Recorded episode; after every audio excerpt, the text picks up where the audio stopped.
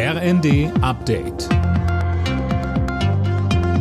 Stündlich neu. Auf den Punkt informiert. Ich bin Sönke Röhling. Guten Tag. Ein Gespräch der Ampelfraktionschefs mit Vertretern der Landwirte ist ohne konkrete Ergebnisse geblieben. Die Agrardieselrückvergütung soll wie geplant gekürzt werden. Allerdings soll geprüft werden, ob die Landwirte anderweitig entlastet werden können, zum Beispiel in Sachen Bürokratie. Dazu soll übermorgen ein Fahrplan vorgelegt werden. Gestern hatten tausende Bauern Berlin lahmgelegt. Sie protestierten gegen die Politik der Ampelregierung. Unterstützt wurden sie unter anderem von Spediteuren und Handwerkern.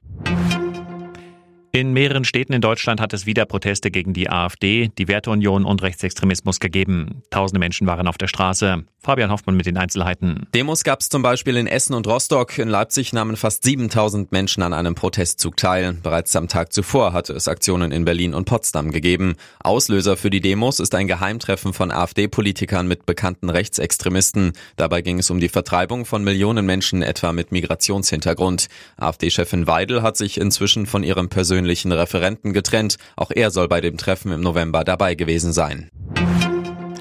Der Gaza-Krieg und Russlands Krieg in der Ukraine, das sind die großen Themen beim Weltwirtschaftsforum im Schweizer Alpenort Davos.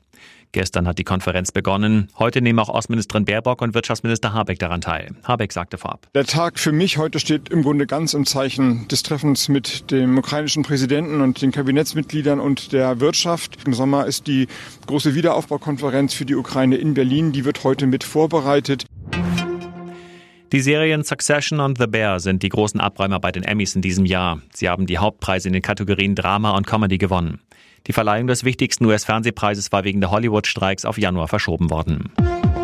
Alle Nachrichten auf rnd.de